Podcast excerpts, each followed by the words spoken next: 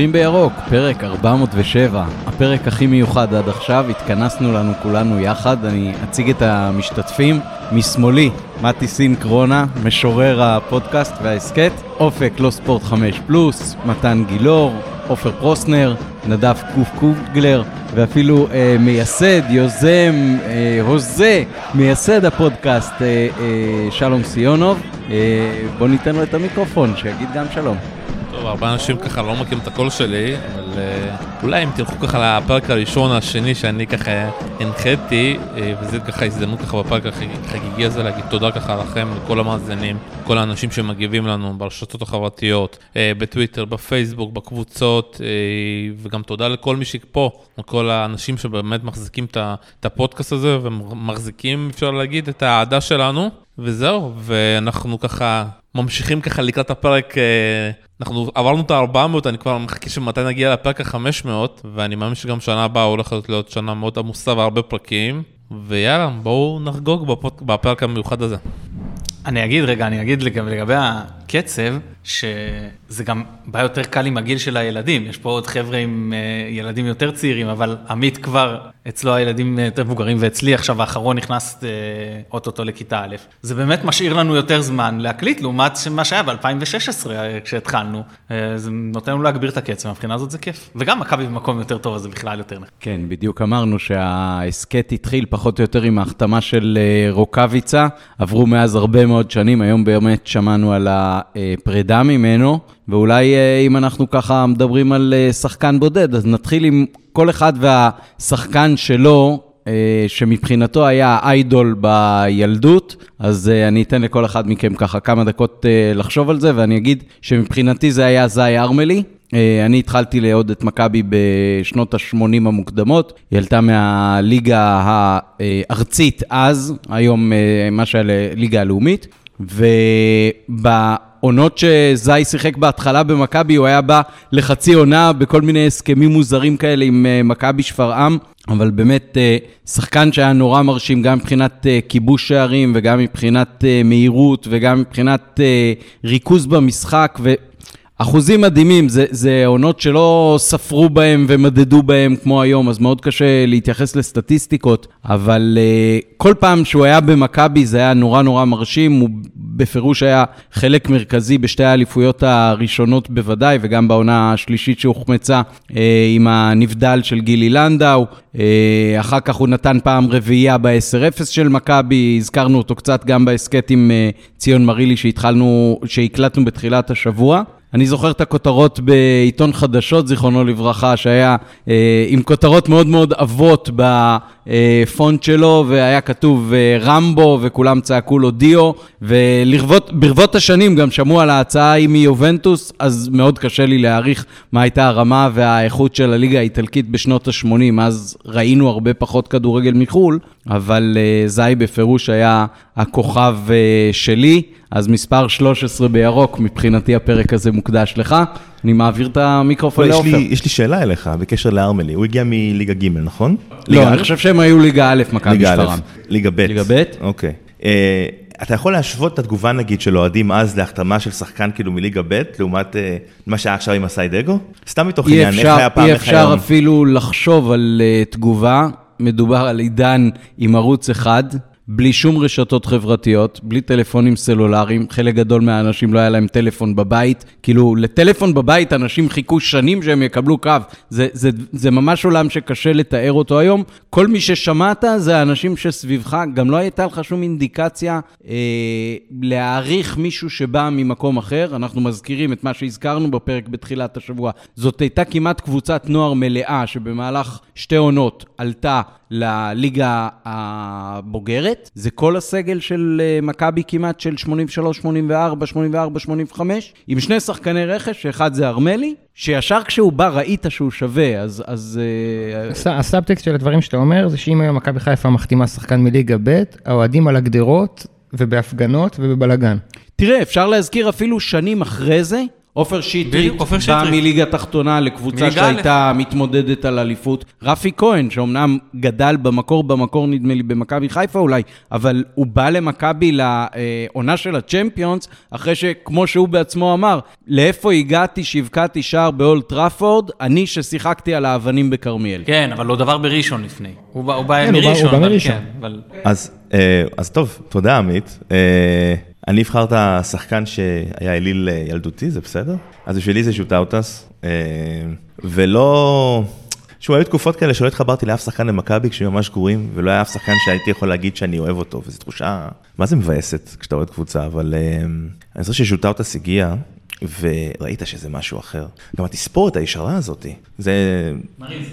בלי ג'ל חוכובה, אתה אומר. כן. באותה תקופה כולם ג'ל חוכובה ומאפרה. אתה רואה בן אדם, כמו שהיית רואה בהיאבקות, את לודוויג בורגה, כאילו. אתה משהו אחר לגמרי, אקזוטי, לא יודע מה, מאסטוניה או איפשהו, ואתה מסתכל ואתה אומר לעצמך, כאילו, יש פה משהו אחר, ואז הוא מתחיל לשחק. 7-0 בראשון לציון. אני חושב שזה המשחק הכי טוב שראיתי של מכבי אי פעם.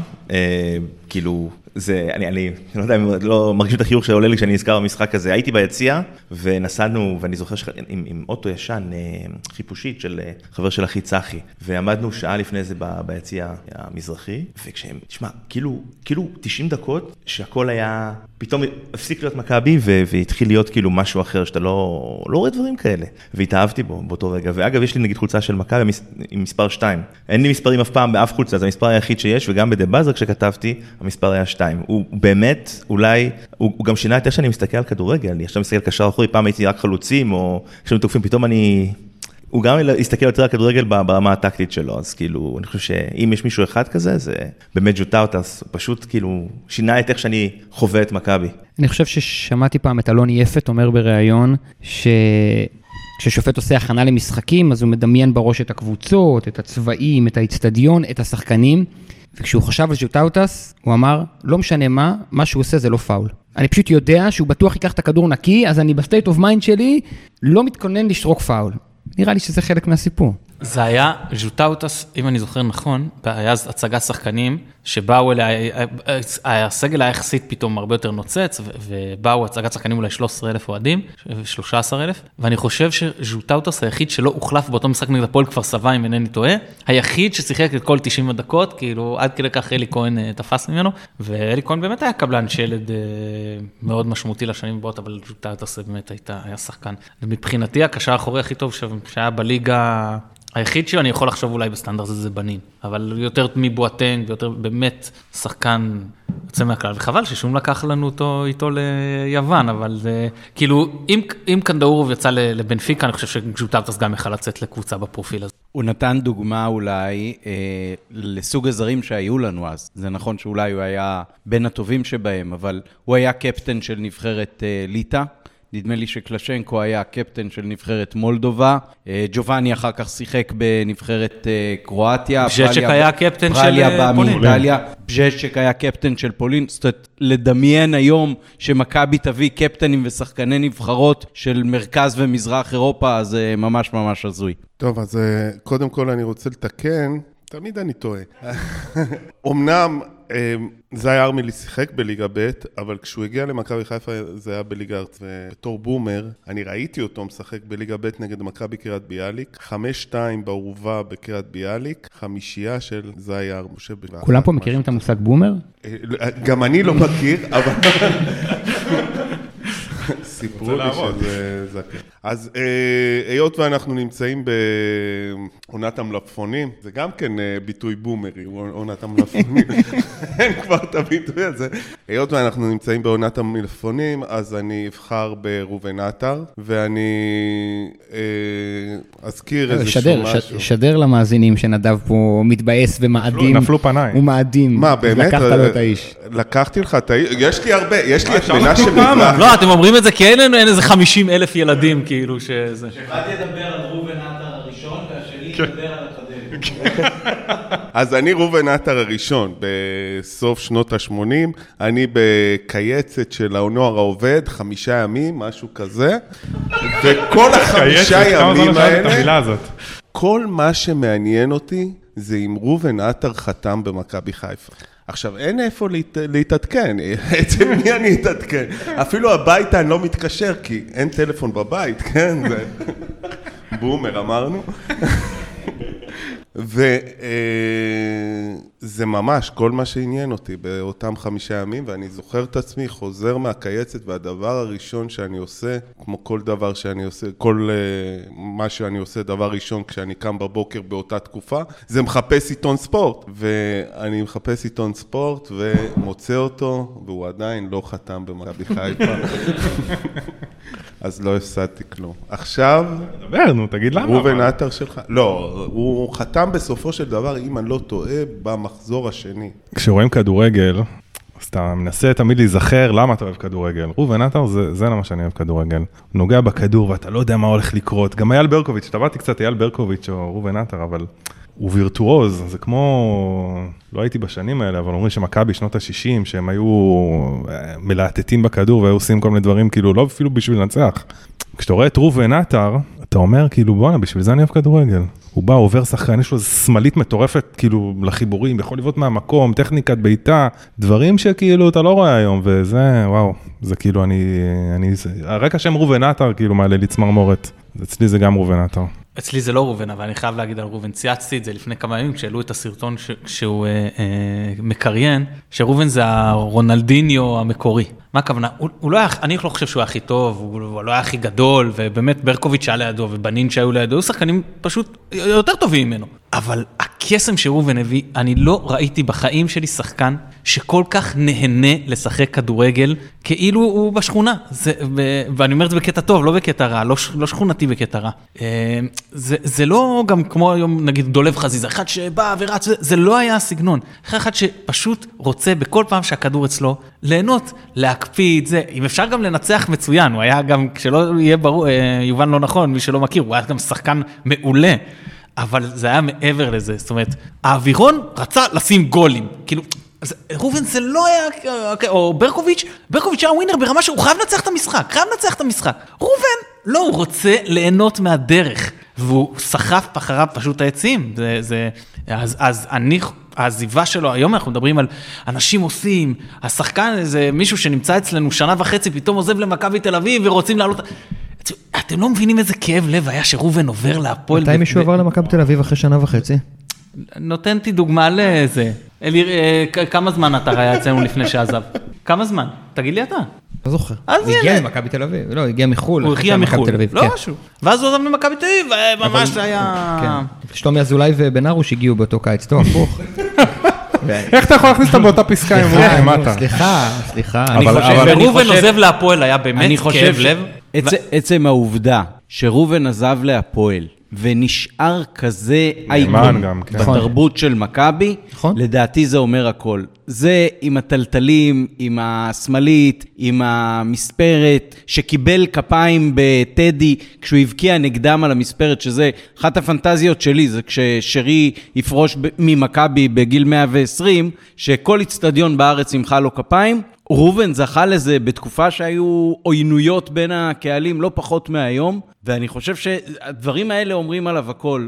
היה לו באמת, הוא לא היה רוקסטאר כי הוא היה טיפוס נחבא אל הכלים, הוא עדיין כזה לדעתי, אבל מבחינת כשהוא היה על הדשא, זה מין כזה מגנט שכולם מסתכלים קודם כל עליו. הטאץ', כאילו יש לו, כשיש את הוואו, כאילו, כשיש וואו בקהל, וואו, כאילו, איזה גול גדול, זה משהו שכאילו, זוכר, היו לו נגיעות, אתה יודע, מקבל את הכדור בנגיעה שאתה לא, אתה מבין, הוא לא שייך לפה, כאילו, זה הדברים. הוא היה נוגע בכדור כמו נילו, או כמו פול גסקווין. פול גסקווין היית מוסר לו, נגיד, על גבובן אתה רואה אותו דבר, 70 מטר, והוא עוצר את זה על מילימטר. והיום אתה רואה שחקנים, ואתה אומר, בעידן הזה, אמורים להכין אותם הרבה יותר טוב, והם לא מצליחים לעצור כדור. אתה אומר, לכו תראו איך רובן היה עוצר כדור. זה מהרחוב, כן? מהשכונה. אבל אני אגיד רק דבר אחד, הכדורגל זה רק צד אחד של הדבר הזה. זאת אומרת, כאילו, אני זוכר שהייתי צעיר, רובן בא לשחק איתנו בריאלי. כדורגל, כאילו... וואלה. כן, אחרי הפרישה אולי, אבל מתי הייתי בן... לא, מה פתאום? הוא היה בא לשחק איתנו, ואני זוכר שפעם אחת אחרי משחק בטדי, שהוא שחק נגדנו, עצרנו לדעתי זה היה בלוויקו מושיקו, והוא היה שם ותדלק, וכל האוהדים כאילו עברו, הוא נראה יופקיע נגדנו שער, אבל אני לא בטוח, אני לא זוכר בדיוק את המשחק, וכולם כאילו, אוהדי מכבי, אוהבים אותך ראובן, אוהבים אותך, עכשיו הוא שחק נגדכם, עכשיו אין מצב שהיום אוהדי מכבי כאילו... כן, מוכנים לספק את זה. אני רוצה לחשוב אם יש שחקן כזה, אתה יודע, אולי איזה יובל אשכנזי כזה שבאמת אוהבים אותו. הוא לא הלך ליריבה, בדיוק, לא. אז אני אומר... מכבי נפרדה ממנו. כן, אז אני אומר, יש פה איזה משהו שהוא כאילו עובר מעל, הוא כאילו טרנסנס, זאת אומרת, זה לא רק הכדורגל שהיה מדהים, שזה מה שזוכרים, זה גם הבן אדם שהוא מין התגלמות כזאת של, הוא כמוני. יש לו בעיות כמו שלי יש, והוא נחמד כמו שאני, והוא לפעמים ככה לא בסדר, וטועה, והדבר הזה שהוא, כאילו אני אוהב להגיד על רופן, אני חשבתי על זה, דיברתי על זה, הסברתי ליעל, כי הוא קירן את הסרט, אמרתי לה שהוא כאילו הכוכב האחרון שהיה נגיש, אחריו כבר אף אחד לא היה נגיש, לא היית רואה את, אני יודע מה, את, אני מנסה לחשוב על שחקנים. לא, יוסי בניון אפילו. ברחוב. לא היית פוגש את... אני פגשתי את יוסי בדניה בגיל 17-18. חייב לשבור את הקונספציה. אוקיי, אני לוקח... אתם לא חיפאים מספיק, חבר'ה. למרות שהיום הרבה מהכוכבים באמת לא גרים בחיפה. אני גרתי אז בחיפה, האמת, ועוד ליד ורדיה, אבל... נו, בוורדיה היו לך מלא, בוורדיה גר אביבו בזמנו, ודקל קיינן, ואלון חרזי, ובוקולי. תן לי את הכתובת, אבל מה אתה אומר ורדיה? בוא, תן את הפרטים. לא, אופר צודק, זה לא הכוכבים של שנות ה-80 של אופר מזרחי וקלינגר וזה, שהיו עם האוהדים כל הזמן. מבנה אותך לפרק עם ברק רום. הוא ממש האחרון שהיה כמו פעם. ככה אני מרגיש. עכשיו, יכול להיות שאני טועה. הוא פשוט הרגיש יותר פשוט, פחות תקשורתי, פחות כאילו מהונדס, אין לו יועץ תקשורת. אתה יכול לדמיין את רובן עם יועץ תקשורת? כאילו, זה בלתי נתפס. אז... היה בו משהו... כמה יריקות וסתירות ברקוביץ' היה חוסך עם לאתר היה יועץ תקשורת. זה משהו שאנחנו לא יכולים בכלל לדמיין, אז זה גם הכדורגל שהוא באמת, כאילו, הכי טוב שיכול להיות, וגם הדבר הזה, התחושה שזה קרוב אליך, ואני חושב שאולי לחיפאים, ואני חיפאי, כאילו, כמו שאתם יודעים, אז זה יותר נוגע שפתאום מכבי היא לא קבוצה חיפאית. אני זוכרת פעם ראשונה שפגשתי בן אדם שהוא כאילו לא... אוהד מכבי, אבל לא מחיפה, וזה כאילו... העיף לי את המוח. לא, לא, אני אומר, זה העיף לי את המוח, למה? איך אתה כאילו, אני, בגלל אבא שלי וזה, ויש גם, כאילו, אבל מה אכפת, אתה בכלל מתל אביב, כאילו, מה? ורובן מסמל בשביל את הסוף, את המעבר בין הדבר הזה העדיין חיפאי, לדבר שהוא כאילו לאומי, ארצי, מעוקצה, צריך להיות עם תדמית מסוימת. כאילו, אתה יודע מה, אני אגיד, זה רובן היה, אפילו שהוא מתירה, הכוכב החיפאי האחרון. יש עדיין בעיניי במכבי חיפה משהו קצת פרובינציאלי, ולא כגנאי חלילה, אלא כתרבות בעיר וכאווירה. דיברתם על רובן במגרש, ודיברתם על רובן בלי יועצי תקשורת וברחוב, כאוהד מכבי חיפה שהוא לא חיפאי, ושאבא שלו אוהד הפועל תל אביב, ושצעיר פה מכולם, שמעתי איזה איש מקצוע בעולם התקשורת שאני מעריך, שאומר משהו מאוד מעניין. בתחילת שנות ה-90, הטלוויזיה נכנסה לבתים בישראל. ומכבי חיפה הייתה הקבוצה שהכי כיף לראות. ואנשים שלא היו מזוהים עם קבוצה מסוימת, ושלא אהדו מועדון ספציפי, קיבלו בבית את הכדורגל ההתקפי, את החגיגות, את ההנאה ממכבי חיפה. לכן מכבי חיפה, בין היתר, היא הקבוצה מספר 2 של המון אוהדים בישראל. לכן המון אוהדים במרכאות, אוהבי כדורגל אובייקטיביים, אני אעשה פה מרכאות, תפסו את מכבי חיפה. כי אלה בדיוק היו השנים שהכדורגל הגיע לכל סלון בישראל. יש לי רעיון לפרק פודקאסט שדיברתי עליו עם עופר, על המעבר של מכבי חיפה מחיפה למכבי, וזה מעבר שקרה, הוא קרה גם בכל מה שנוגע לאוהדים, גם בכל מה שנוגע לשירים שדיברתם עם מיכאל ורדי. אם ניקח את השירים, שירי אוהדים של שנות ה-80, שנות ה-90, ושירי אוהדים של עכשיו, השירי אוהדים של פעם היו יותר... חיפה היו יותר חיפה מאשר מכבי. גם היה אז מכבי. קרמל זה גם כן איזשהו... יוצא מהכלל שמעיד על הכלל, כי הכרמל ככרמל הוא איזשהו מקום להזדהות בו, להזדהות איתו. זה לא הדר, זה לא העיר, זה הכרמל, דניה, זה מוריה, זה מקום קצת יותר, בוא נגיד איכות. זה בנוגע למכבי חיפה, ועכשיו תורך מתן, לא? שחקן שלך. טוב, הראשון שהתחברתי אליו, זה היה טיים מורדכי, שהוא בכלל לא סטאר ולא זה. חשבתי משה אייזנברג. אני אחרי לא בהצלחה ערב מול נבחרת אורוגוואי. שהגשים את החלומות שלך וגם היה מאמן ראשי בשני משחקים. כן, ועמד, שאני מאוד התחברתי תמיד לשחקנים שהם יותר משניים ויותר אפורים, ואומנם איתם עוד חיה חלוץ, אבל היה חלוץ זה אפור. אז גם אהבת את אופיר קופל? דיברנו על הבוקרת בשנות ה-90, ואני נכנסתי לזה, אני עדתי מכבי שוב, מאז שאני זוכר את עצמי, אני לא זוכר את עצמי לא עד מכבי, אבל התחלתי להיכנס לעניינים ב-90-91, ואז בנין, למרות שהוא היה כאילו גם חלק מהמשחקים קשר אחורי, אבל הרבה פעמים הוא גם שיחק 8, וכאילו, והבוקרת שיחק 6, וכאילו האחראי הזה שנותן לכל הכוכבים לעשות את הדברים האלה, אז אני מאוד התחברתי לזה, אבל זה אז היה באמת בתור ילד, הראשון שיותר, שהוא גם היה כוכב, אז זה אלון חזה. שהוא לא שחקן בית, שזה מפתיע, כי היום אני מוצאת הרבה יותר מתחבר לשחקני בית, למרות ששרי הוא פה חרי, כן, אבל אצל כולם נראה לי. אבל לא יודע, היה משהו מאוד מאוד מיוחד בחזן, שבאמת אני לא יודע לשים את האצבע, אז אולי בגלל שכל השאר היו מסביבו, היו נורא שחקנים של חוכמת משחק, ושל שחקנים עם שליטה אדירה בכדור, והרבה יותר שחקן של עוצמה, כאילו של רוץ ובת, למרות שהוא היה טכני בצורה בלתי רגילה וחכם, וזה שלא יובן לא נכון, הוא גם בשעלי הקריירה עבר שחק 10 ו8 באשדוד, אבל משהו בשונות שלו, מאוד כבש אותי, הוא היה עוד שחקן מצוין אז בהפועל פתח תקווה. הוא היה גם ווינר, מתן, הוא היה ווינר. הוא היה ווינר, אדיר. אני לא חושב שאני זוכר אותו באשדוד, אבל אני בהחלט זוכר אותו בהפועל פתח תקווה, וכשהביאו אותו למכבי זה היה, כולנו שמחנו, ואז המהלך, אני מזכיר, במשחק הראשון שלי היה, כשהייתי בעצם, היה גמר גביע 93. מהלך מתחיל ממנו בצד שמאל. נכון, הוא היה שם, לא יודע מה, אפילו לא זוכר מה הוא עשה שם בשמאל, ואז משם ברקוביץ' והבישול לאתר, וחזן מבחינתי, באמת, זה פשוט שחקן שהיה תפור על מכבי מכל הבחינות, במנטליות שלו, במחויבות לכדורגל, מצד אחד התקפי, מצד שני בלתי מתפשר, סוג של חזיזה שלה, אז מבחינת הלא מפסיק לרוץ ולא מפסיק לעבוד על המגרש. אבל יכולות פיזיות, הוא היה מהיר עם כוח מתפרץ מטורף. מהיר וחזק, מסוגל לשחק בשתי רגליים, בעיטות חופשיות, זה התחיל מאותה, לדעתי, בעיטה בבלומפילד, שאז אם אתם זוכרים דווקא פגעה בחומה ונכנסה לאוברוב ב1-1 ההוא, שקטע להם רצף של 11 ניצחונות. זה היה ברמת גן. ברמת גן, סליחה, 40,000 צופים, כן, בבלומפילד זה קצת קשה, ברמת גן, אמת. ומאז הוא נהיה בועט בעיטות חופשיות שלנו מהצד הזה, והוא היה בועט בעיטות חופשיות הכי טוב במכבי, ובאותה עונה הוא גם שוב כבש למכבי בבעיטה חופשית, שוב ב1-1, שמליקה שבר לרומן פיצת הרגל. טוב, בפירוש זכית בפרס השחקן המפתיע של הכוכב הראשון שלך. איתי מרדכי, הכוונה, כן? ואני שוב הכי צעיר פה. כצעיר המשתתפים. אני אעשה, אני מקווה שישמעו את הסאונד. לחיים, לחיים כולם. אני לא אבחר שחקן, כי אני מרגיש שאולי דיברנו על זה קצת יותר מדי ואפשר לעבור הלאה. אני כן אגיד תודה על ההזדמנות ועל הכבוד. ממש. ומבחינתי אפשר לעבור הלאה ולא לדבר על הניר דוידוביץ' שאני הרחתי בתור ילד שלא היה טוב בכדורגל ומאוד אהב לחלק הוראות לאנשים אחרים, אז הכי נוח לעשות את זה מהשאר, וגם ככה הארסים יאהבו אותי. מכל המשחקנים שאמרו פה, זה הסמל הכי גדול דעתי. כן, יש בזה משהו מתוך השחקני בית, גם שחקן שלא שיחק בשום מקום אחר בעצם היחידי. אבא שלו היה במכבי שחקן ומנהל וזה. כן. גם אותו דרך אגב יצא לי לפגוש בחופ, וגם בפאב של אח שלי. תפסיק להשתחצן. תראה, בתור חיפאי אין הרבה על מה, אז לפחות על זה שאני פוגש את השחקנים של מכבי. הבנת. עכשיו כשיש לי כלב בכלל.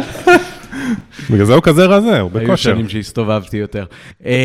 עכשיו ניקח אתכם למשחק שהייתם רוצים לחוות מחדש.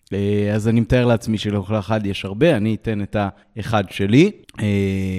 מכבי חיפה פריס סן ז'רמן, 3-2-1998, נכון? זוכר נכון? בין הצבא שלי שהיה 90-93 לבין המשחק הזה, ראיתי והייתי במשחקים. אני זוכר את ה-5-0 שהייתי, אני זוכר את פרמה, הייתי בכמה וכמה, אבל אני לא זוכר עד כמה, ואני לא חושב שהיה לי מנוי במרבית שנות ה-90. ואז כשאני כבר בשנה ג' באוניברסיטה, מכבי מוציאה 1-1 בפריז, ואני אומר לאח שלי, יאללה, בוא, קונים כרטיסים, הולכים למשחק נגד פריז בבית, ואני בקושי מצליח למצוא איזושהי חולצה ירוקה בסוג של חצי חקי כזה, ואנחנו הולכים איתה על האצטדיון, אני יושב ביציע 4 למעלה, שורה 23 או 24, ממש ממש למעלה, ואז יש את הנס הבאמת בלתי נתפס הזה, צריך להבין, מכבי והכדורגל הישראלי בכלל, רק בתחילת שנות ה-90 התחילה לשחק באירופה, אז היה טורפדו ופרמה נכון בתחילת שנות ה-90, אבל אחר כך בעיקר הפסדים. ואז יש את הדבר הזה, וכמו שמוטל שפיגלר אומר כפרשן בערוץ 24 של המזרח התיכון, עכשיו זה גמור אחרי שה-2-2 של הצרפתים נכנס, אז אתה בכלל לא מדמיין לך שזה יכול להיות אחרת, אבל אז באים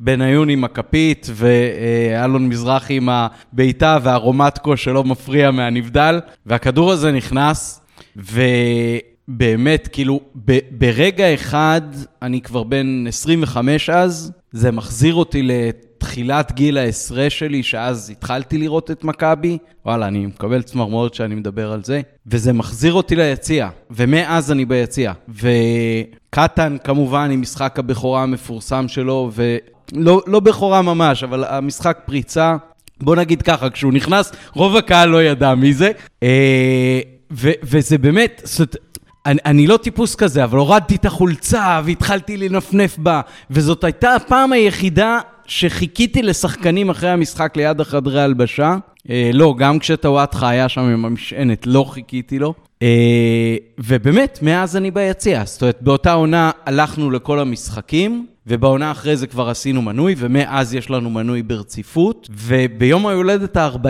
שלי, ישבתי באיזה בית קפה עם אשתי, איך שאנחנו נכנסים, אני רואה שיאניב קטן יושב שם עם אמא שלו. ואז אני יושב עם אשתי, יום הולדת 40, מאוד מאוד חגיגי, קפה שני במתחם מבנה בתל חנן, ואני יושב מולה, ואני כל הזמן מסתכל על קטן, כמו איזה ילד מפגר.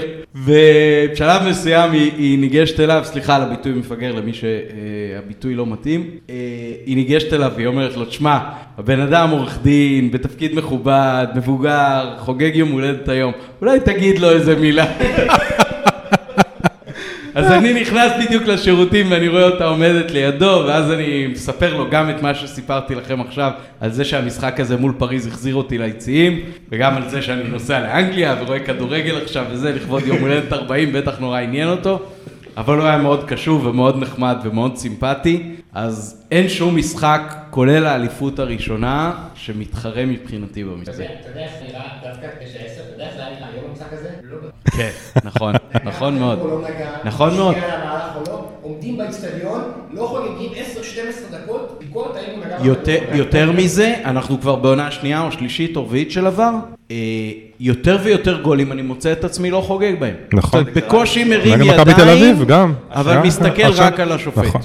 השנה מול הפועל תל אביב, זה הגול היחיד, ואני התבאסתי, כי לא חגגתי אותו כמו שצריך, עמדתי ליד מתי ואומר לו, שמע, זה לא שער, ואז הוא פתאום מאשר, ואני בשוק, אני שמח, אבל אני גם קצת מאוכזב, כי לא חגגתי, כמו ה-4-1, כמו ה-4-1 על נתניה, אחרי שהפכנו, שעד הגול השלישי, לא חגגתי את שני הגולים. זה הורס לי חוויה מהיציע.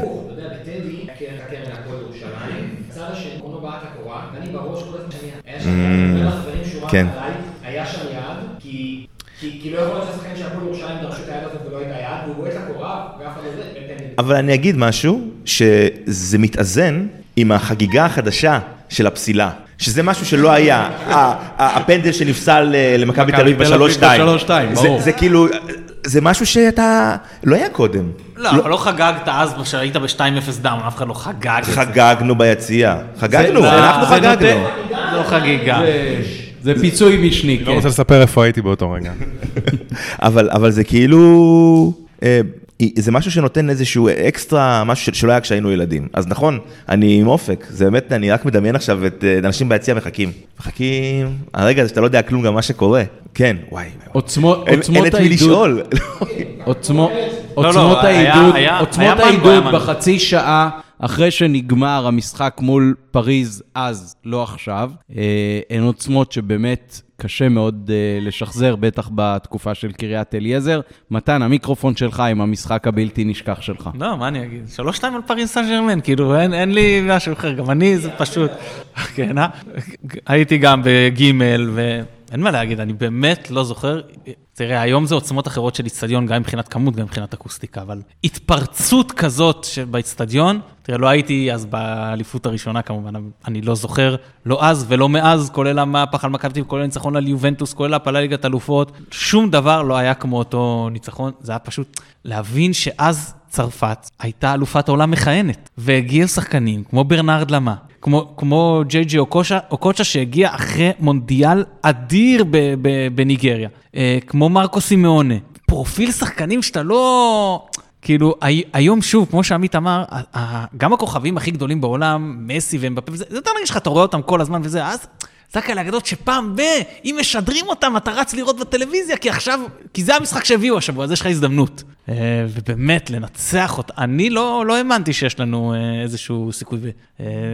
ככה, בתוספת זמן, דרך הרגל של אלן גומה, זה היה באמת יוצא מהכלל. אני אספר קצת על המשחק הזה שלא הייתי בו. הייתי באנגליה, פעם ראשונה שלי בחול, עם חברה שלי, אשתי, לעתיד. קבענו את זה לפני, וכל הזמן, כל הנסיעה לאנגליה, רק חיפשתי איפה לראות את המשחק, ואין איפה לראות את המשחק באנגליה. ובעיקרון, בזמן המשחק, אני כל הזמן הולך מצד לצד, מצד לצד, עם כמה אסימונים, אם דיברנו על בומר, כן? לא, אני לא חושב שעד זה אסימונים, מעטי. זה היה טלקארד היה? זה היה טלקארד, יכול להיות, טלפון ציבורי. אסימונים חוט, למה אסימונים? מתקשר הביתה. לא צריך אסימונים ברבים, צריך אסימונים חוט. יכול להיות, מתקשר הביתה, וכל הזמן מתעדכן בתוצאה, ואז אני זוכר את עצמי בגשם שוטף בלונדון, יש בלונדון את הטלפונים הציבוריים היפים האלה וזה, בטלפון הציבורי האדום היפה הזה, אדום לא יכול להיות יפה, לא משנה, בוא נוריד את זה בזה. ורוד מתקשר הביתה ואבא שלי אומר לי, מעטי, יש לך עוד קצת כסף? אני אומר לו, כן אבא, מה זה? לך תשתה קצת בירה, ניצחנו. ואני יוצא בגשם שוטף ורץ בכל לונדון ומתרגש. יום אחרי זה, דרך אגב, מצאתי בלונדון את הלקיפ הצרפתי עם תמונה של אלירן אלקיים, כשמרקו סימונה מנסה לתקל אותו, תמונת שער כזאת, זה מה שנשאר לי מזה. המשחק שהייתי רוצה לחזור אליו, זה המשחק האחרון בקריית אליעזר, מכבי חיפה, מכבי תל אביב, 2-2, ולמה אני רוצה לחזור אליו? הובלנו 2-0, זה היה הניסיון האחרון שלנו. הובלנו 2-0. לא הובלנו 2-0. לא, הובלנו 1-0, והם ישבו ל-1-1. אגב, היה שם יד של, אני לא זוכר איך קראו לה, לא המדור היה אחר כך, היה איזה בלם שלהם שנגע לו ביד, לא קרלוס גרסיה, שחקן אולי מגן שצפוף פיגמנטים, שזה פגע לו ביד, עצירה ודאית של שער עם עד, לא יודע איך זה לא היה היום שטלב לדעתי נגח שם, על זה קיבלנו פנדל, וכאן הם ישבו, זהבי ישבה לדעתי ל1-1, ואז ראיוס כבש בראש את השני שלו, וזהבי אחרי זה בביתה חופשית, שטראוברנו ושמיט לתוך השער. אז ככל הנראה אתה צודק מתן, הובלנו אבל 1-0, ואחרי זה 1-1, ואז 2-1, שני שערים של ראיוס, זה היה במחצית הראשונה, וזה היה...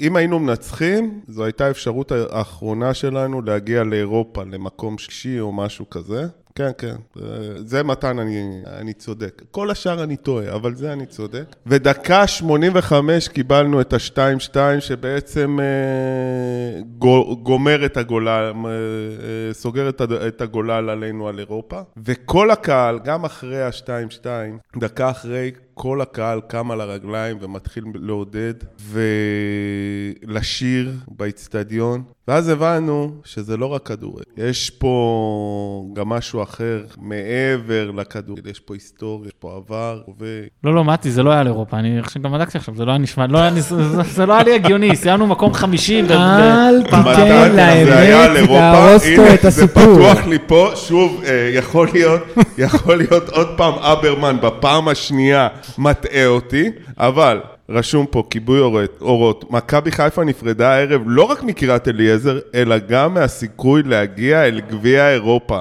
לאחר משחק כפרפח שהסתיים בתיקו 2-2 עם מכבי תל אביב, רובן ראיוס כבש צמד לזכות היהודים. היהודים, זה היהודים, זה יצא לי. זה הדיון על המתזרחים, אתה מתבלבל, חכה רגע. זה דיון על המתזרחים. מתי, רק אני אגיד לך שמרילי אמר שאפשר לסמוך על אברמן, אז אם מרילי אומר... אנחנו בשבוע שבו כל מה שמרילי אומר... על מה אנחנו מדברים? מי ששמע את הרעיון עם מרילי, אני טענתי שמרילי בעט 3 פעמים לשער עד שהפקיע בפעם הרביעית את הפנדל נגד מריו זוכוביצקי. מרילי טען שהוא בעט רק 2 פעמים. אני בדקתי אצל אברמן, ואצל אברמן זה היה 3 ובפעם הרביעית הפקיע, אבל יונתן אחרי זה הביא את עיתון חדשות ועיתון מעריב, והעיר לנו... אבל מתי לא ענה על השאלה. רגע, שלום, אני נותן לך רעיון לפודקאסט חדש, אתה תעשה הסקט של פקט צ'קינג. מי שישתתף בהסקט יהיו אנשים שמאזינים כל היום לפודקאסטים, והם מתקנים עובדות שגויות בפודקאסטים אחרים, ומתן, תאמין לי, עם ההתעקשות שלך על עובדות, אפילו את כיפה אדומה היית מקלקל. אני אגיד לך על זה. עכשיו הוא דופק לך משהו על כיפה אדומה, כן? היא לא הייתה אדומה, היא הייתה ברוד כהה, משהו שם לא מסתדר עם הסבתא, ואיך זה יכול... סתם. משהו בקטנה, איך זה הציל את החיים של קישון. כשהוא בשואה, הוא שיחק עם חבר שלו שחמט, והוא שיחק איזה מסע, ובא אליו, כמו שהוא אומר, אלוהים בכבודו ובעצמו, הקצין נאצי, ואומר לו, זה לא המסע הנכון. אז הוא אומר לו, מודה בהכנעה שהמסע ששיחקתי הוא המסע הנכון. אז הקצין בו אומר לו, בוא, יש ספר, פתיחות, ורב אומן, לא זוכר כבר קוראים לו, יחוויס, אז הוא אומר לו, וזה מה שכתוב. הוא אומר לו, אתה צודק, אבל בחלק האחורי יש תיקונים, ובתיקונים יש את מה שאני שיחקתי. ואז הם הלכו ובדקו, ובדיעבד זה מה שהציל אותו, כי הוא אחרי זה לקח אותו, שהוא ישחק נגדו שחמט, ושים אותו בתפקיד פקידותי, שמשם הוא הצליח לברוח. אלוהים בפרטים הקטנים. מי מתפרץ עם המשחק שלו? שמעו, זו שאלה מאוד קשה, כן? גם, מה, משחק שהייתי בו, משחק שלא הייתי בו? שהיית. שהייתי, אוקיי. כאילו, האליפות מול באר שבע זה משחק שהייתי נורא רוצה לחזור אליו, וגמר גביע ב-98 זה משחק שהייתי ממש רוצה לחזור אליו. כאילו, ויש את ה-1-0 נגד מול הפועל תל אביב, כן, המשחק של קטן. רק פשוט... ויש עוקזר בבלומפילד, שאני הייתי מאוד רוצה לחזור אליו. אבל לא, אני מגיע לשם, הכל בסדר. אבל אני רוצה לחזור למשחק, רגע, עוד אחד ברשימה, 3-2 בדרבי, הייתי רוצה מאוד לחזור אליו. אבל אני רוצה לקחת... בניון, שבן שמעון מסתרך מאחור. אני רוצה לחזור למשחק בגביע הטוטו, ביום רביעי... חשבתי שתלך על אשקלון עם רוטן. לא, משחק בגביע הטוטו. יפה שבחרת דרך אגב במשחק של מכבי, ולא משהו מהליגה התשיעית של ברלין. זה היה במועמדים, כן? נתתי עכשיו לעוד כמה, אבל רגע. מקום עם בירה מצוינת ונקניקיה כאורך הגלות. משהו כזה, כן. וגם זול. בקיצור, אז אני ילד, אני חושב שאני בן 15, אני לא... זה משחק גביע טוטו, אמצע השבוע, יום רביעי, גשם שוטף, מבול. יש 1,000 איש, 500 מתחת לגג, 500 ממול בגימל, וכמובן שאני שם, ובאמת, אני חושב שזה היה נגד מכבי הרצליה, ואני לא זוכר אפילו את התוצאה. באמת, אין לי אולי 1-0? אני לא זוכר. יכול להיות שזה המשחק... מישהי עשתה לך משהו מיוחד אחרי המשחק, שבגללו אתה רוצה לחזור למשחק, זה רק 90 דקות, אופן. לא, אז... אני אסביר תכף, תן לי רגע, אני מגיע לזה. בונה את זה.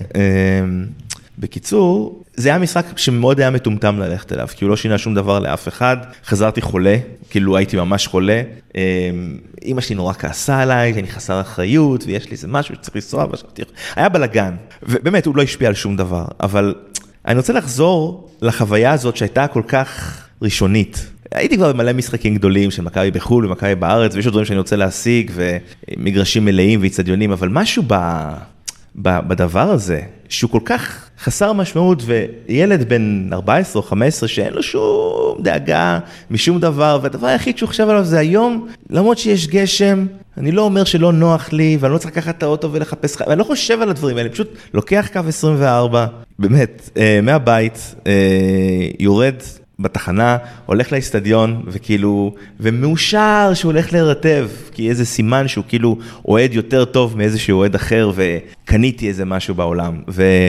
והדבר הזה זה משהו שכבר אין לי אותו. יש לי אותו כבן אדם בן 40, אבל אין לי אותו כילד בן 15, ואני חושב על המשחק הזה המון, בגלל שאני לא זוכר יותר מדי פרטים עליו, רק את החוויה הזאת. כי הכדורגל לא משנה הרי, כמו שאמרת, אמרתי, זה יותר מכדורגל, זה להיות שם, ההוויה הזאת. וזה משהו שנאבד לך עם הזמן, ודע, הייתי בן 40 השנה, וחוויות מטורפות בשלוש שנים האחרונות, כולל שנת 40, ודברים שלא חשבתי שאני אגיע אליהם, אבל עדיין, אני מסיים את המשחק, ואני נוסע הביתה, ואני מתחיל עוד יום, וכאילו, זה רגיל. אני חושב על זה, אני שמח, אבל זה לא אותו דבר כמו שאתה חושב על זה כל הזמן, שזה מה שמעסיק אותך, ויש משהו כיפי באובססיה הזאת, רק להתעסק עם זה כל הזמן, אתה יכול רק שאתה ילד, לא הייתי רוצה לעשות את זה עכשיו, אבל אני קצת מתגעגע לזה לפעמים. אני מיד מעביר לנדב, אבל אני חייב להגיד דבר אחד בהקשר הזה של אופר, להזכיר את סבא שלי, זיכרונו לברכה, שממש אחד המשפטים האחרונים שהוא אמר לי, הוא דיבר על מחנה העבודה בסיביר, שהוא היה בו בזמן המלחמה, ואמרתי לו, סבא, העיניים שלך נוצצות כשאתה מדבר על זה, כאילו אתה מתגעגע לשם. אז הוא ענה לי, היינו צעירים. אז זה בעצם אולי כל מה שאנחנו מתגעגעים אליו, ולא רק הכדור עצמו והמשחק. אני אומר את זה בשיא הרצינות ובלי בדל של ציניות, אופר. אין משחק זניח מדי כדי לראות את אולג נדודה מהמגרש. באמת, חד משמעית, למרות שהוא השחקן מכבי. כן. נדב, קח את זה הלאה. הוזכרו פה כמה משחקים, שלצערי, את רובם אני ראיתי מהבית. משחק נגד פריס סן ג'רמן, חברים שלי שכנעו אותי ורצו לשכנע אותי וישבו בגימל, אמרתי להם, לא, יש מבחן מחר, הייתי חננה מדי, גם מה הסיכוי וזה, אז לא נסעתי ואני מכה על חטא, עד היום כל הזמן מזכירים לי, והמשחק הנוסף זה היה 5-0, שבאותו ערב אבא שלי אמר לי, תקשיב, זאת קבוצה, שאתה לא ישכחו אותה הרבה זמן, אז זה משחק שכאילו אי אפשר לשכוח. משחק שאני כן הייתי בו, ואני לא אשכח אותו לעולם, זה ה-2-1 שלנו בעמדוש הנוארין, בבלומפילד, במהפך אם אתם זוכרים, עם סרגי בלנצ'וק עם האדום, שם היה... יש משהו מיוחד, חווינו את זה העונה עם אשדוד, נגד אשדוד, לעשות מהפך ב10 שחקנים. בלנצ'וק קיבל את האדום, אני אמרתי לחבר שלי, תקשיב, בוא אני חותם עכשיו על תיקו, ובוא נלך הביתה, הכל סבבה. אמרו לי, לא, לא, לא, אנחנו בפורמה, בוא ניתן עוד. והגול שם של, לא זוכר, מתן, מי נתן את השני? בניון או חרזי? חרזי. וואו, איזה שמחה. ואחר כך גם נגמר המשחק, אז כולם עודדו למטה. יש את הקטעים האלה שהם... זה היה במשחק גם נגד הפועל באר שבע, משחק אליפות. אני לא יודע אם אתם זוכרים, אני הראתי כאילו במחצית, אנשים המשיכו לעודד למטה. כל כך מרגש, וזה משחק שאני לוקח איתי. זה משהו מיוחד, כאילו, מבחינתי.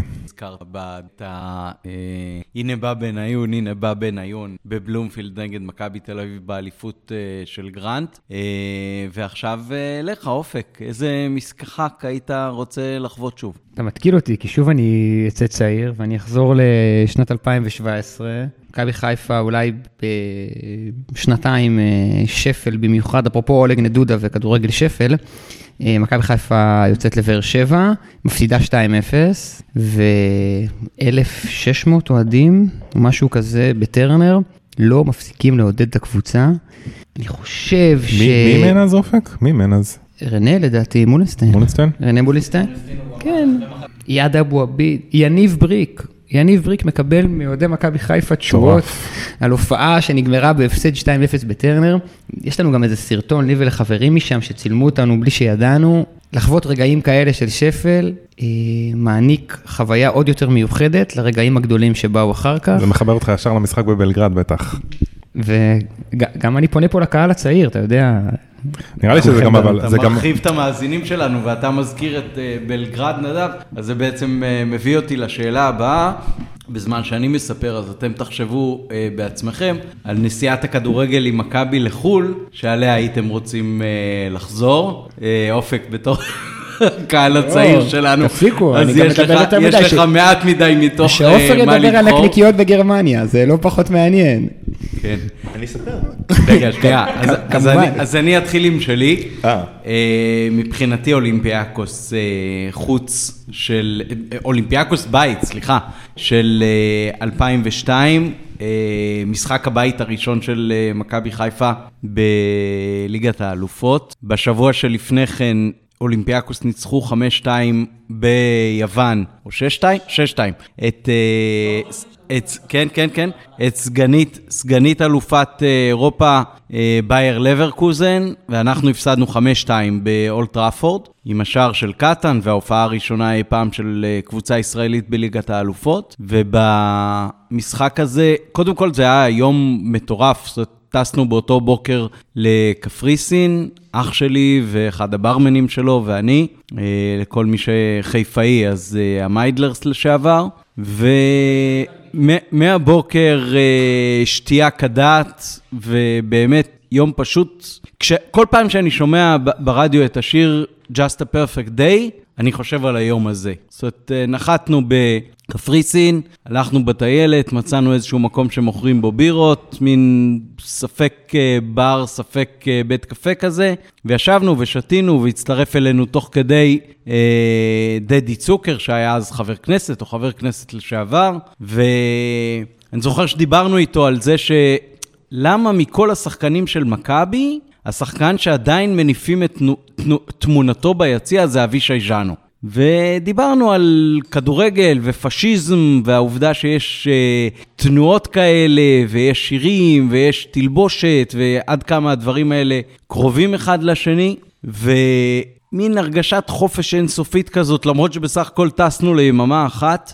ולא חשבנו בכלל שזה רלוונטי, כי מתוך כל היציעים שם ב-GSP, אני חושב ששלושת רבעי בערך היו אוהדים יווניים, שהיה להם הרבה יותר קל להגיע מיוון, והרבה יותר רלוונטי מבחינתם כל העניין של ליגת האלופות, ואז המשחק מתחיל אולי בחצי שעה הכי טובה שראיתי ממכבי, אי פעם עד המסע של הצ'מפיונס הנוכחי, יושבים על אלופת יוון, לא נותנים להם לעבור את החצי, פרליה ורוסו ויעקובו ושטאוטס, ובאמת קבוצה שהכישרון בו הוא כמעט אינסופי. בסוף הגול הראשון נכנס מאיזשהו פנדל על דרדלה כזה, על וליד בדיר, אבל נגיעת יד, כן.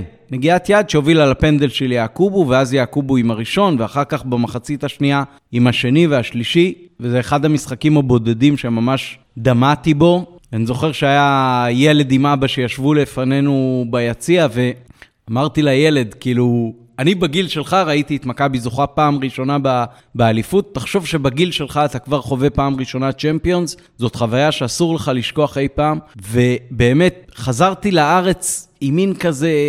כאילו, כל האנשים שדיברו איתי בארץ בשבוע שאחרי זה, ובקושי היה לי קול, אז אמרתי להם, אתם לא מבינים, זה כאילו מישהו שלקחו אותו, אני זוכר את הדימוי שנתתי בעבודה, לאנשים שלגמרי לא מבינים את זה, תחשבו שאתם הולכים לקונצרט של המקהלה המקומית, או התזמורת המקומית, ופתאום מזמינים אתכם להופיע בלסקאלה במילאנו. ככה אני הרגשתי במשחק הזה, וזה היה באמת חוויה שבחיים אני לא אשכח. תחשבו, זה מכבי מארחת בחוץ, ובחוץ, מחוץ לאצטדיון, עומדים ורוקדים ושרים ליד האוטובוסים במגרש חניה אחר כך, ועם המכות לאורך היום, וגם בשדה תעופה אחר כך, עם...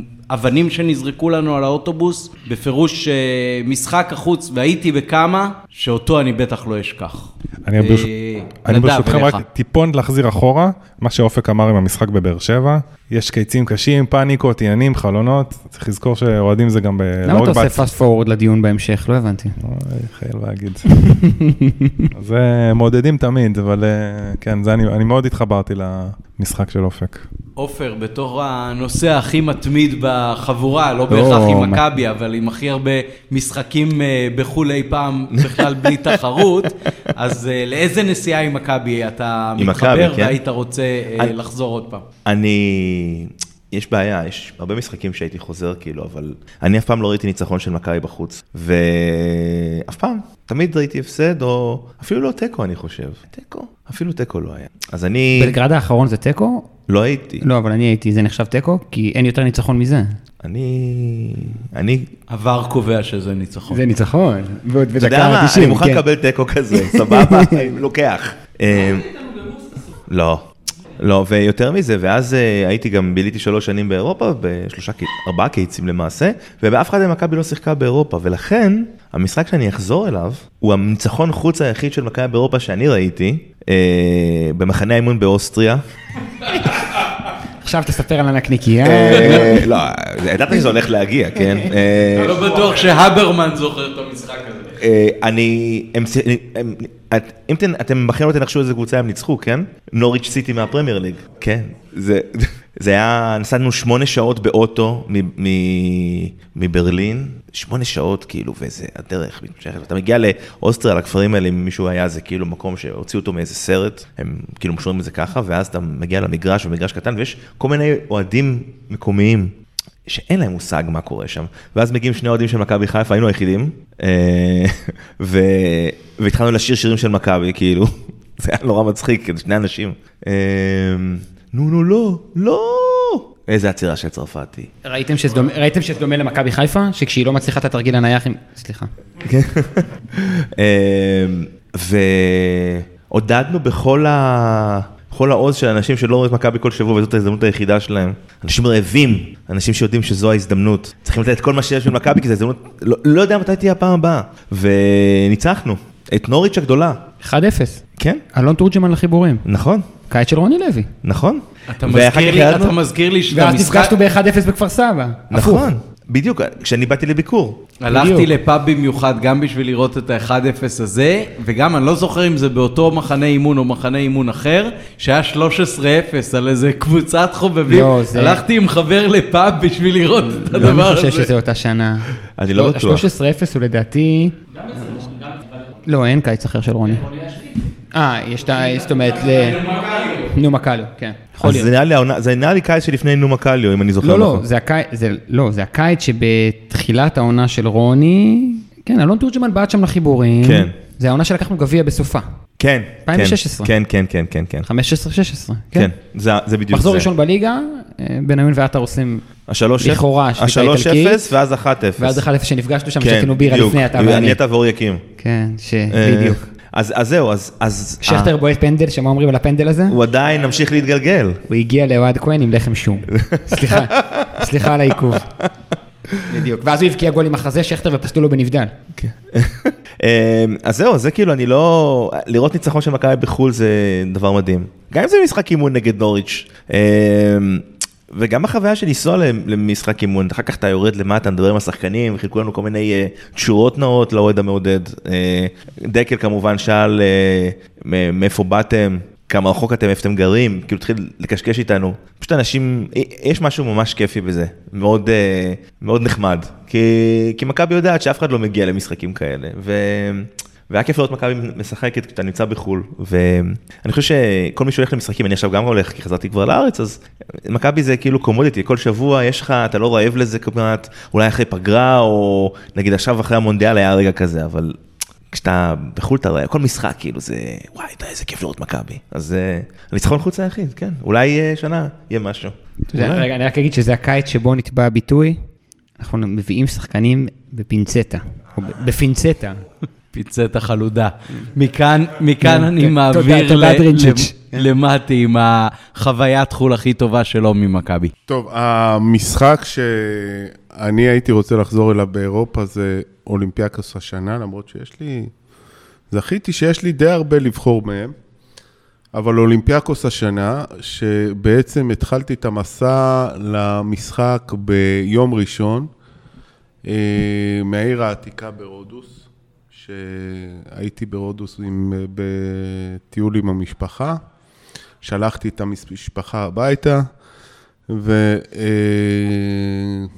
והתחלתי ללכת לנמל רודוס, ובמקרה יצא לי להשתתף ביום הזיכרון, זה היה 23 ביולי, יום הזיכרון לנרצחי העיר רודוס במלחמת העולם השנייה, 1673 אנשים שנאספו בכיכר המרטיר ברודוס, ב-23 ביולי 1944, ונשלחו לאושוויץ. באופן מקרי, עברתי שם בדיוק כשהתחיל הטקס לזכרם. משם עליתי על אונייה, על מעבורת של 15 שעות לפיראוס. זו הדרך הרומנטית שלי להגיד שאני מפחד מטיסות, זה בעצם לבוא ולהגיד שרציתי איזשהו מסע נפשי בדרך לאיתקה, כמו בשיר, מי שמכיר. הגעתי לפיראוס אחרי מסע של 15 שעות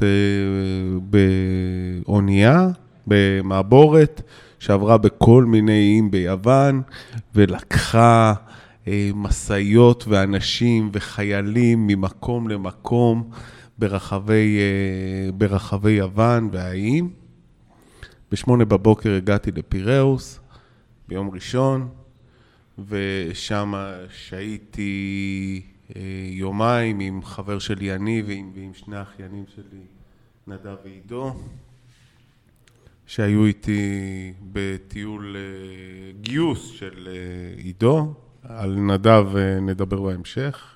אבל יש סיבה אחת שאני מספר את הסיפור הזה שהיה נהדר ונפלא, ופגשתי והייתי ביציאה עם מתן היקר, וזה היה כל כך, היו שם רגעים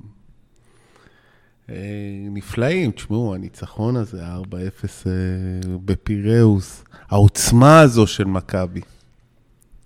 והרגע הזה, זה בעצם בסוף המשחק, שבגלל יניב, יצא לי במקרה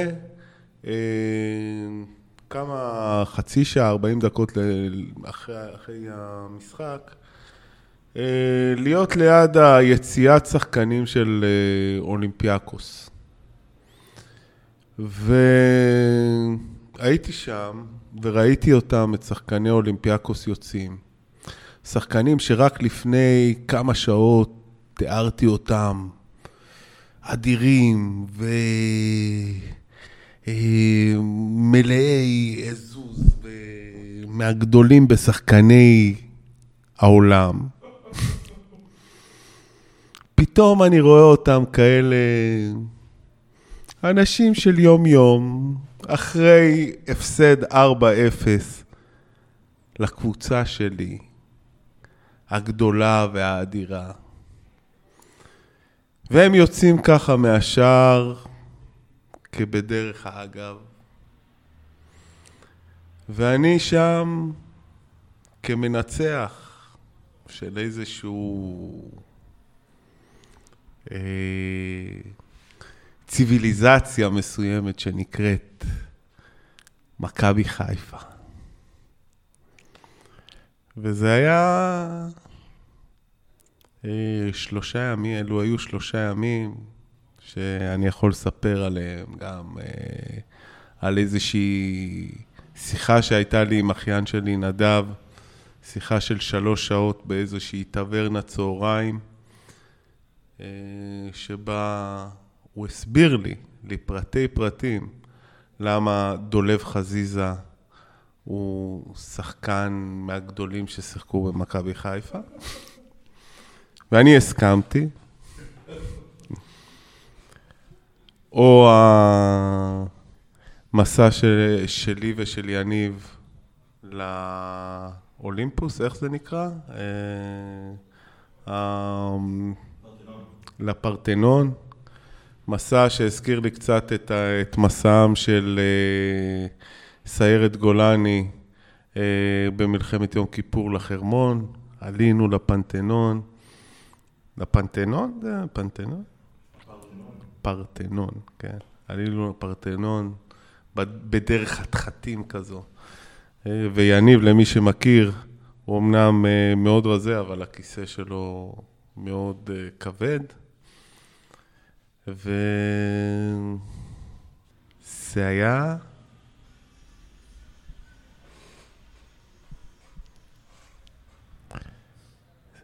אלו היו רגעים קסומים. אלו היו רגעים קסומים. אוקיי, עכשיו נשמע על חוויית החולה הכי זכורה של נדב קוף קוגלר, בבקשה. נדב קוף קוגלר, אין לי הרבה לצערי, לא הייתי בהרבה משחקים בחול של מכבי, מה שכן הייתי במשחק נגד אלקמר בהולנד, הפסדנו שם 2-0, זה היה בחנוכה, אני לא זוכר איזה נר זה היה, אבל הדליקו נרות ביציאה, זה היה מאוד מרגש, ואז לימים, אם אני לא טועה מתן, אתה אמרת שאתה הדלקת את הנרות? אמנם הייתי בהדלקת הנרות הזו, אבל לא אני הדלקתי, אני הדלקתי בדוחה. וואלה, אוקיי. באמת, באמת. עשיתי הדלקת נרות בדוחה, באלקמר אמנם הייתי, אבל לא אני נהגתי את הדלקת הנרות. אני חושב שבין יושבי החדר הזה, יש יותר אנשים שהיו באלקמר, מאשר כאלה שלא. אמת, אמת. אתה היית? לא. אבל מתי היה איתי? אני ממש הייתה בקנאה לחברים שלי שהיו. אח שלי. זה נחשב? זה הרי בא בצמוד עם משחק של ברסה אייקס, וזה היה אטרקטיבי מאוד. היו אנשים שעשו ברצלונה אייקס, נסו לראות בלברקוזן, אני חושב נגד מנצ'סטר יונייטד, ואז חזרו לראה... אם אתם רוצים לפתוח פינה על משחקים שאתה מתחרט שלא היית, אז זה המשחק. חברים שלי טסו. אבל זו החוויה שלי, אמנם הפסדנו, העונה שנייה לדעתי של בנאדו, אבל... חוויה כיפית, הרבה כאילו קהל, עיר, כאילו מדינה יפה. זהו, זה שלי. נהדר, מתן, מה שלך?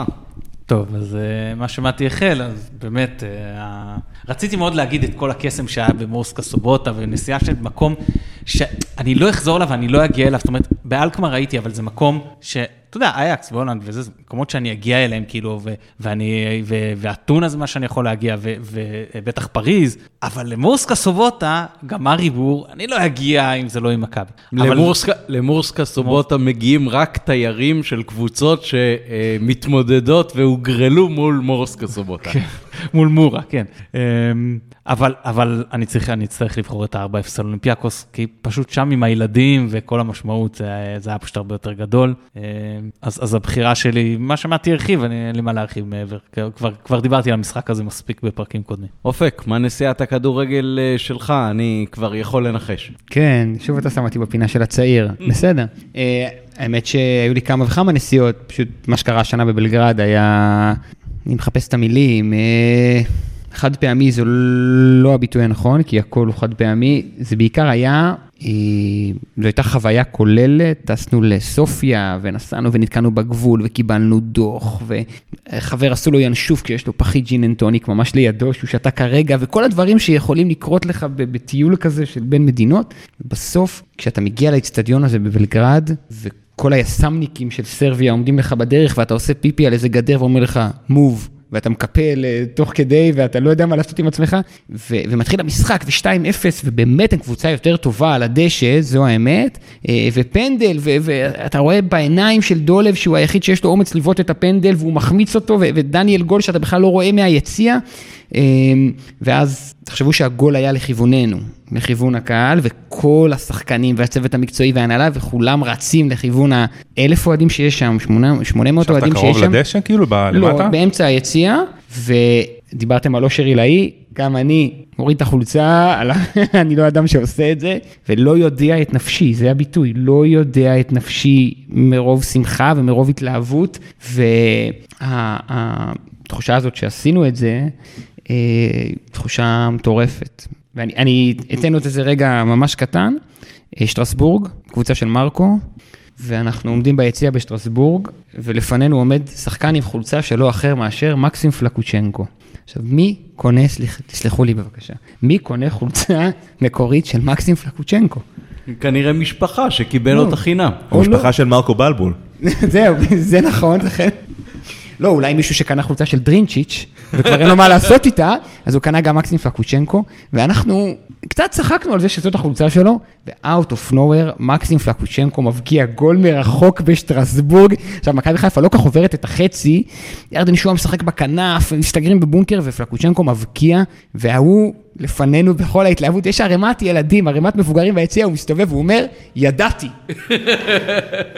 מה, אחי? מה ידעת? מה הסיכוי? אבל זה רגע קטן, הפסדנו 3-1 וזה, כן? הזכרת לי מה ידעתי סיפור שאני חייב, כשהאופנובנק מספר. הוא אומר שהוא נכנס לכלא, אז הוא היה יחסית משכיל, והיו שם, הוא היה באגף יחסית קשה, עם חבר'ה פחות, בואו נאמר את זה ככה, הוא אומר יום אחד לבא אליו איזה אסיר כבד, לוקח אותו ואומר לו, תכתוב. הוא מפוחד כולו, התחיל לכתוב, אז הוא אומר לו, תכתוב, את, יא, ככה וככה, והוא כותב, אהובתי, אני אוהב אותך, וחכי, אני יודע מה עשיתי מהאהוב, ואני אתפוס אתכם, והוא ממשיך לכתוב, את האהבה הכי גדולה שלי, ואני רק מחכה להיות איתך. וכשהוא מסיים, הוא אומר לו, תקריא לי מה כתבת, והוא מקריא לו את מה שהוא באמת כתב, את אהובתי היחידה, ואני לא יכול לחכות להיות איתך, וזה, אז הוא אומר לו, הוצאת לי את המילים מהפה. יפה. מרקו צדק. מרקו, זה מרקו. לאן הולכים מפה? למטי, לא? אנחנו נדבר עכשיו קצת גם על מה שהחמצנו. אתה דיברת על משחק שאותו לא ראית, אז בואו נדבר על עוד משחקים. כל אחד יגיד על מה הוא מתחרט משחק שהוא לא זכה להיות בו.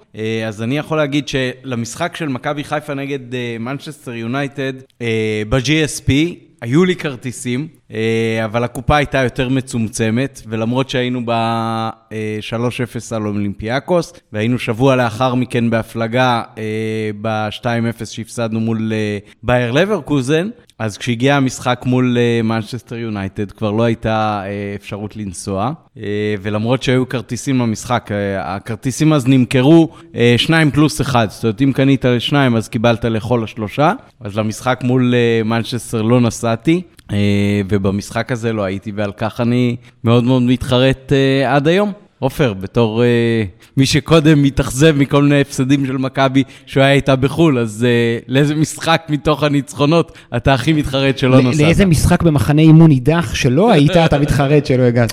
תשמעו, יש לי שתי תשובות לשאלה הזאת. הראשון הוא יותר קשור למכבי, וזה הגמר גביע מול מכבי תל אביב, שלא הייתי בו. בגלל שגרתי אז בברלין ולא יכולתי לנסוע, והייתי אותו כאילו לבד וקופץ וצועק ובוכה, לא יודע את נפשי, אוקיי? רק בלי אנשים מסביב להכיל את זה, שזה הכי גרוע. וכל כך רציתי להיות שם. אם נגיד יש משחק אחד שהייתי רוצה לחזור, אז זה להיות בעצם עם כולם, טיול של מתי לירושלים, זה לא רק המשחק, זה כל היום הזה, ואני אקבל דיווחים מכולם בוואטסאפ, מה הם עושים. שהגיע אחרי 6-0, והגיע בעצם כאיזה, מכבי חיפה הגיעה למשחק, לא סינדרלה, כי היא עברה בדרך את כל הקבוצות הקשות, ובכל זאת הגיעה אנדרדוג מובהק. בחצי גמר אני הייתי, זה היה מול הפועל באר שבע, 3-1, הייתי עם אבא שלי, קניתי לנו כרטיסים הרבה ממקודם, וזה היה כאילו, הייתה תחושה, וגם אני אמרתי לחברים שאנחנו הולכים לקחת, יעידו אנשים שדיברו איתי אז, כי אמרתי, יפסידו בכוונה, לא, סוג של בכוונה, אבל זה אחד. והשני, זה קשור אליי, לא למכבי, זה המשחק הראשון של מכבי בצדון החדש, זה היה אמור להיות, לפי כל החישוב, המשחק 100 שלי. הסטדיון 100 זה היה אמור להיות, ובגלל שהם דחו את הפתיחה, והיה בלגן, וזה, אז דפק לי את כל התוכניות. אגב, משחק 100 היה בלייפציג, ראיתי את זלאטן, בפריס סן ז'רמן, במשחק ידידות, לא משנה, אבל... זלאטן התייחס לזה, דרך אגב, בנאום פרישה שלו. הרגע הכי גדול זה כשראיתי אותו, זה בדיוק, זה נכון.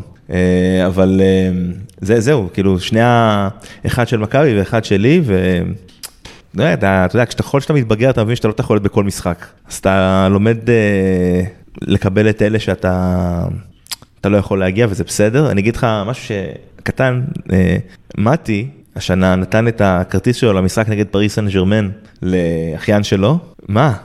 אני מספר משהו, ולא הבנתי למה לעשות את זה, אבל ראיתי את האחיין שלו אחרי המשחק, ואז ראיתי גם את מתי, ויש שם איזה רגע שגם כשאתה מחמיץ משחק, אתה גם מרוויח משהו. אז זה כאילו משהו לחשוב עליו. מתי, מה אתה... טוב, לא חשבתי על המשחק, אבל עכשיו אתה סוגר לי מעגל.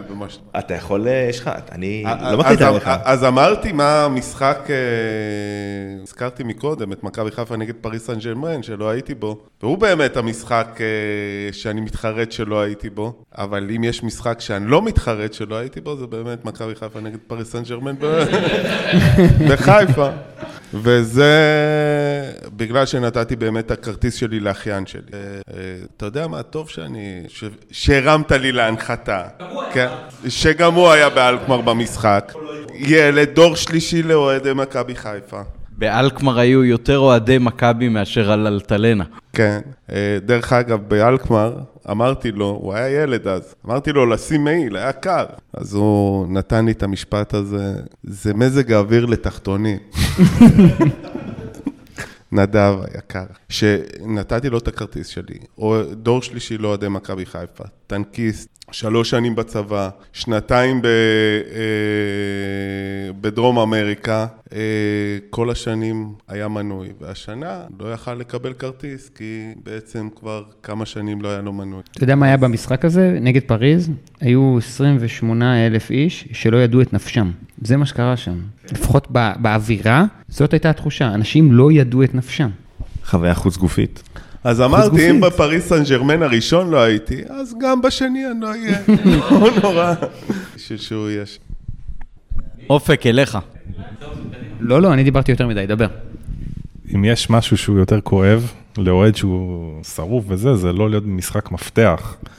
אז אחד מהם גם אופר הזכיר, משחק פתיחה בסמי עופר, בסכנין, 4-2, נכון? אז אני והדס היינו במדריד, חופשה פרטית וזה, והמשחק מתחיל, ואני לא יודע מה לעשות, כאילו, אני רק מתחקר כל הזמן את כולם, אמרתי, טוב, יאללה, נו, קוסומו, אני הולך לרוץ, בלי פלאפון, בלי כלום, האם אני לא יודע, אני לא יודע עד הסוף. אני חוזר מהריצה, ואני כל הזמן בפלאפון, מה קורה, כאילו, ואבא שלי וזה, ואיך החוויה, איך היצא לא נראה, וחברים שלי שם, שנו, איך זה, איך הקבוצה טובה, לא טובה, זה נוראי, זה פשוט נוראי. ועוד משחק שאני כאילו חייב להגיד, שגם לא, לצערי הרב לא יצא לי לנחור בו, זה משחק באולט טראפורד, בקמפיין הראשון, אנחנו גם אוהדי מנצ'סטר, פרלה, שלום, ושם גם הייתי בבעד אחד, שזה לא סתם צבא, אתה בקורס, אתה לא יכול כאילו לעשות כלום, ואתה מנותק, אתה לך תדע מה קורה במשחק, וגול ראשון, קטן וזה, ו7,000 אוהדים ביציעים, זה בסה, כי אתה כאילו גם, ככל שאתה מתעדכן ומברר פרטים ומתחקר, זה לא יעזור, כאילו אתה מחפש משהו אחרי שאתה לא יכול להשיג, כאילו. אז זה נורא מבאס, אבל כמו שאופר אמר, זה חלק מהבגרות שלנו, אנחנו מבינים שיש משחקים, מה לעשות? כן, צריך להגיד שגם משחקים שאתה לא ביציע, למרות שאתה רגיל להיות בו, אז באיזשהו מקום אתה חווה אותם אחרת. זאת אומרת, מי שאת כל המשחקים רואה בבית, אז החוויה באיזשהו מקום היא קצת דומה. אבל מי שרגיל להיות ביציעים, אז אני למשל זוכרת שכל המשחקים של הצ'מפיונס שבאמת לא נסענו, בעיקר את אולד טראפורד ואת מנצ'סטר בבית ב-GSP, ראינו בפאב, ואחרי הניצחון 3-0 אפילו חסמנו לכמה דקות את ציר מוריה בחיפה. היו ימים. אני אגיד שנורא התרשמתי מזה שמעתי ככה ויתר על הכרטיס, והוא גם לחשוב על מה אני הייתי עושה כאילו בסיטואציה הזאת, וכאילו קודם אמרתי לעצמי אין מצב שהייתי מוותר על הכרטיס, וגם עכשיו אני אומר שאין מצב שאני מוותר על הכרטיס, תגיד אתה בסדר? אתה... כאילו, מה קורה איתך? זה ליגת אלופות נגד פריס סן ז'רמן. יש קורסים בפילוסופיה של המוסר, על הוויתור של מתי על הכרטיס. בדיוק, ממש. מה היה אומר כל אחד מהפילוסופים? כן, בדיוק. נבחן את הסיטואציה. אני יודע מה מתן אומר. לא, אני אגיד... לא, אני ואתה לא הייתי מוותר, אבל מתן לא יודע בכלל שיש אפשרות לוותר על נוכחות במשחק. אני רוצה להגיד, אבל זה עליו, מי שמכיר אותי יודע שאני אומר פה אמת, היה יותר קל לוותר על משחק כזה, מאשר לוותר על איזה משחק זניח כזה של... במורה. ממש, במוסקסות, אבל לגמרי, אגב, באמת אני... אגב, זה חייב להיות שהייתי בחיים, וכאילו אפשרי להעביר... מרגב יש 62... לא חייב, הפורמט ללא רגולציה. מרגב יש 62 או משהו כזה. אז אם כן, ולא משהו כמו תינוק, נגיד משחק האליפות הראשון, כי אז באמת הייתי תינוק, אז זה לא רלוונטי, אני חושב שגמר גביע 91, שממש ביקשתי והתחננתי שיקחו אותי ולא אישרו לי, וזה היה מאכזב, ואמרתי כבר בהסקט שהלכתי, אני ראיתי רק את המחצית הראשונה, בהחבב, ואז הייתי ילד, אז כבר הייתי עייף, והלכתי לישון, ולפחות לא פספסתי את המהפך, כי אף אחד בבית לא ראה את המהפך, כי כשחזרו ממבט לחדשות, אז כבר היה שתיים. תראה, יש פה שאלה פילוסופית. בעצם השאלה, מה היית מעדיף? לא להיות במשחק ושמכבי חיפה תנצח, או להיות במשחק ויכול להיות שמכבי חיפה תנצח? אבל עניתי על השאלה הזאת כבר בצורה יותר משמעותית. כתבתי אז בטוויטר, אני מעדיף שמכבי לא תיקח אליפות עם קהל בעצים, מאשר שהיא תיקח אליפות בלי קהל בעצים, ואז כבר אמרו לי, למה אי אפשר גם וגם? ברור שעדיף גם וגם. לא, אבל רגע, על החוויה, הוא שואל אותך על החוויה האישית שלך, נניח ויש קהל ביציאה, ואתה לא שם, ומכבי לוקחת אליפות לעיני הקהל שלה, שזה בצורך העניין, כל הקהל זולת מתן גילאור. מצווה, תפילה בציבור. זהו, מבחינתי זה מצווה, זה יותר חזק מהתוצאה המשמעותית. קודם כל, אני חייב להגיד לכם משהו, אתם צודקים, אני מטומטם.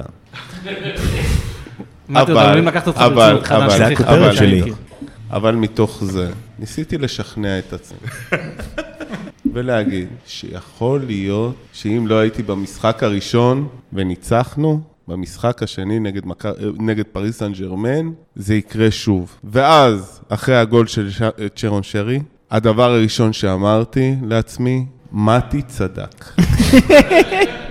בשיא צניעותו, הוא צדק. אחר כך טעיתי. אני אתן אנקדוטה על משחק שלא הייתי בו. ספטמבר 2009, אחרי שנת שירות וכאלה וזה, מתגייס לצבא באוגוסט 2009, ויוצא שבאמצע ספטמבר יש שבוע סדאות. למי שהכיר קצת את עולם אחיר, שבוע סדאות זה השבוע הראשון שבו בגדול, ליטרלי, רוצים לגרום חלמות, ואתה נמצא בשטח וזוחל מתחת לעוקב מים ומתבצבץ עם משחת שיניים, שאנשים צחצחו בשיניים. ואוכל לוף וטונה שנפלו על הרצפה. כן, בדיוק. על האדמה. ושם איזה קצת סוכר על הלחם היבש ומרגיש שזה פרנץ' טוסט וכולי וכולי. ואני כמובן כחייל הצהוב שהייתי מתנדב לשמור בין 2-3 בלילה, ואני עולה לשמירה, וזה הערב שבו מכבי חיפה משחק נגד ביירן מינכן, ואני, שוב, לא יודע את נפשי, בין 2-3 בלילה, למה שמישהו יאזין לקשר? שבוע סדאות, אני אשאל את החמל בבח, כמה נגמר? אין לי דרך, אין טלפוני, אין לי דרך לדעת מה לעשות, ואני, עכשיו, שעה שמירה כפי שחלקכם יודעים, עוברת כמו 7 שעות מבחינת זמן, ואני חוכך בדעתי, מה אני עושה, והאוהלים של המפקדים, וכולם ישנים, ואף אחד לא ער, לדעתי אף אחד בעולם לא ער באותה שעה, ואני עוזר אומץ, ואני אומר, אוקיי, ב10 לעגולה יש מצב שיש אנשים ערים, אני אשאל את זה קצת לפני, כשכולם ישנים, ב13:45, ואני, סטיבן זה היה, סטיבן כאן, מאזין, פלוג הקף, המשך, כמה נגמר המשחק של מכבי חיפה? פתאום, הטון משתנה, אז הוא אומר לי, הפסידו 3-0.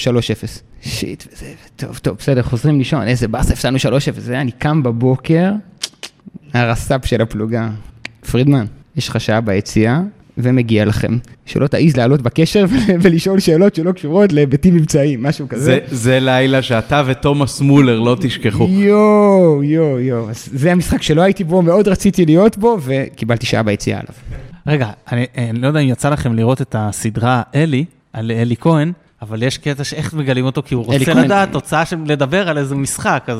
בפורום הזה, כשאתה אומר אלי כהן, אני חושב על השריף, זה בעיה.